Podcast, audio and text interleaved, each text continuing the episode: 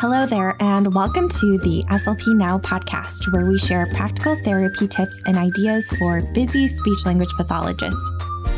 Grab your favorite beverage and sit back as we dive into this week's episode.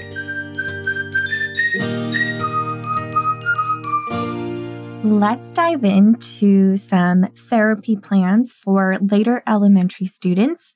We are going to be using a fiction article from ReadWorks and we're focusing on how to target narratives using a literacy based therapy framework.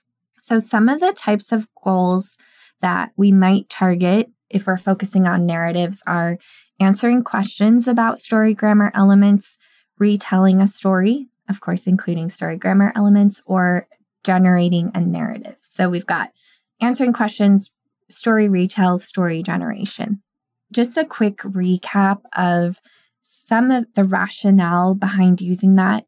So, explicit instruction of story grammar elements gives students a meaningful framework, and that's cited across the literature. There's plenty of support for using story grammar elements. A really cool quote from Tomasello in 2003 indicates that Using these story grammar elements makes language learning tasks less demanding, more meaningful, and more authentic. And it also, Paris and Paris 2007 found that teaching story grammar enhances student comprehension, which is fascinating to me. There was a study that I came across where they taught this framework to older students and they taught story grammar elements and they used it like they had a whole curriculum around it. And then they found that students' comprehension of an actual lecture improved as well. So that kind of goes along with some of the citations I just shared that it makes language learning tasks less demanding. It gives them a framework so they can hang these different pieces of information off of a more meaningful structure and make more sense of input that they're getting. So I think that's really cool. I've been diving into a lot of narrative articles, and the more and more I read about it, the more impressed I am. And it's such a cool way to target both like lower and higher level language skills. We can target grammar and vocabulary, but then really focus on embedding those targets in a really meaningful context targeting story grammar in the context of authentic stories. There's lots of evidence around that as well. So, without further ado, the article that we're talking about this week is called Camping in Style. You can access it for free on readworks.org. You just have to sign up as an educator. You get access to that for free. They have beautiful articles and stories on there tons of search features. This article in particular is about Vivian and Kyle. So they're the main characters here. And Kyle loves camping, but none of his friends want to go. So he decides to create camping experience that's quite glamorous and he convinces his like it just tells the process of them building this campground. So nice seasonal kind of topic and yeah, so let's dive into the actual plans. Again, we're targeting answering questions about story grammar elements, story retell, story generation.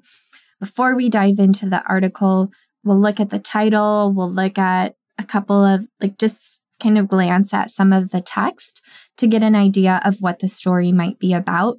And this is where I kind of decide if the students have I'll ask them some pre story knowledge questions. Have you ever been camping? Like, do you know what glamping is? We'll start a discussion and then I'll determine if we need more background knowledge or not. And for this particular example, I think it'd be super fun to watch a YouTube video about glamping, for example, or take a tour of a fancier campground or whatnot.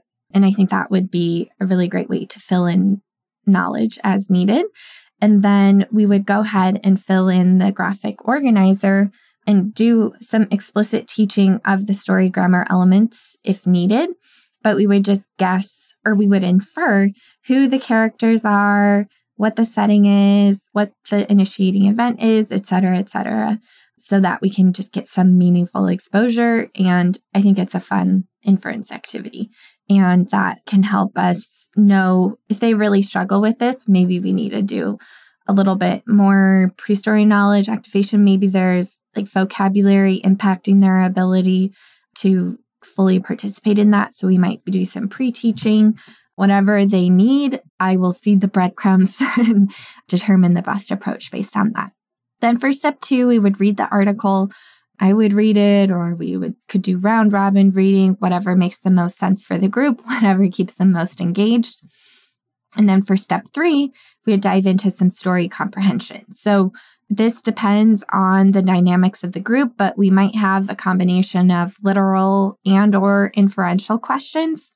I would ask them questions about story grammar. So like who were the characters? What was the setting? And just go through the icons and fill in a fresh graphic organizer now that we've actually read the story. And then that brings us to step four, the focus skill activities. In step four, I always take some time to teach skills as needed. And if you want examples of what I do for like grammar and vocabulary, head back to previous month's episodes because that'll give you more strategies. Today, we're just focusing on narratives.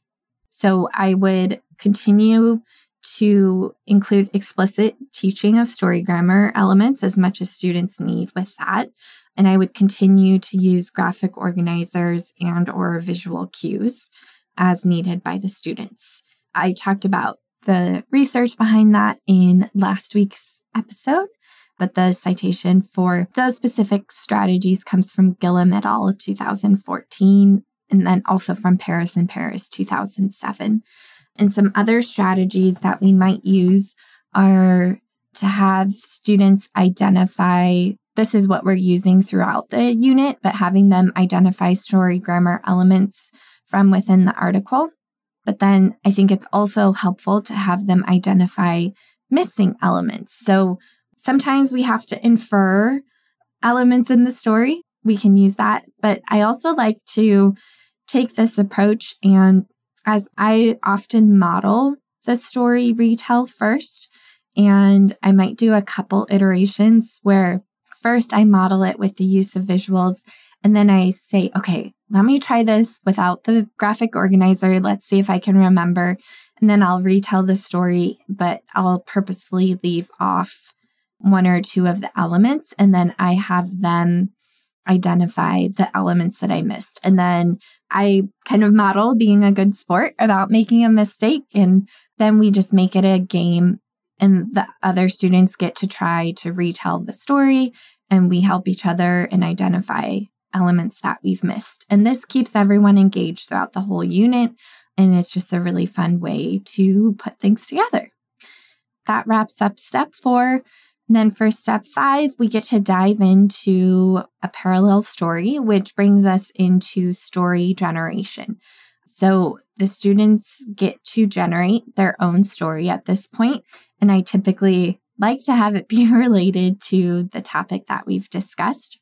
So we'll again pull out another graphic organizer if needed. If the students are really getting the hang of the framework and they're able to just come up with a story, like I'd like to see what they can generate on their own. So just go around the group and see, okay, so can you tell a story about a time that you went camping or make up a story about a camping trip or whatever prompt seems to resonate with the students.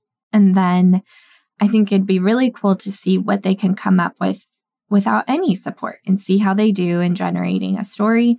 And then we can kind of go from there.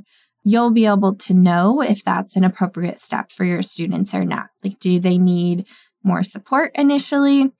You kind of want to find that sweet spot and not have huge levels of stress and frustration. So if you think that they really need that graphic organizer to get started, then you can definitely offer that. Yeah, that's what we've got for our fiction article. I think a really cool way to take this a step further if you're feeling like, okay, I've got this, I've implemented it with a couple groups, I'm feeling really good. When I teach about literacy based therapy and the framework and using all of these strategies, I think it makes sense to start with a handful, like maybe a book for your K through two students, and then an article for your third through fifth graders, and just like using one text across grade levels. But we've been talking about this for a while. And if you've been listening to all of these episodes and you've been implementing it, I do have a little bit of a challenge. So I think that's a great, amazing, perfect way to get started. But if you're anything like me, you're always trying to grow and learn. And so I think it could be really helpful to connect with the teachers in the classroom and pick something that is more curriculum based.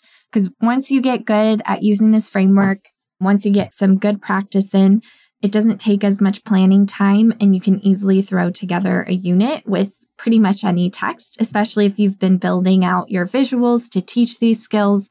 Like you can take pretty much anything and run with it with very minimal prep time. So I challenge you just for one of your groups, connect with a teacher and identify a theme that they're working on in the classroom and select a book that's related to that. Or just pick a book that they're actually reading in the classroom or pick an article that they're actually reading or if you want to take it a step further, next month we're talking all about curriculum based therapy and selecting a bunch of different things, even math problems. So that's definitely something to stay tuned for. But I just wanted to give that a quick plug in case you're feeling like, okay, okay, I got this. This feels super easy. I'm ready for the next challenge. Definitely take that on as you're ready or stay tuned for the curriculum based therapy content next month. And if this doesn't feel easy to you just yet, just keep chugging along. Take one piece a week or a month, whatever you can handle. Just take it slow. As long as you're taking steps forward, you're heading in the right direction. And I can't wait to see where you end up. Thanks for listening to the SLP Now podcast. This podcast is part of a course offered for continuing education through Speech Therapy PD. So, yes, you can earn ASHA CEUs for listening to this podcast. If you enjoyed this episode, please share with your SLP friends. And don't forget to subscribe to the podcast to get the latest episodes sent directly to you. See you next time.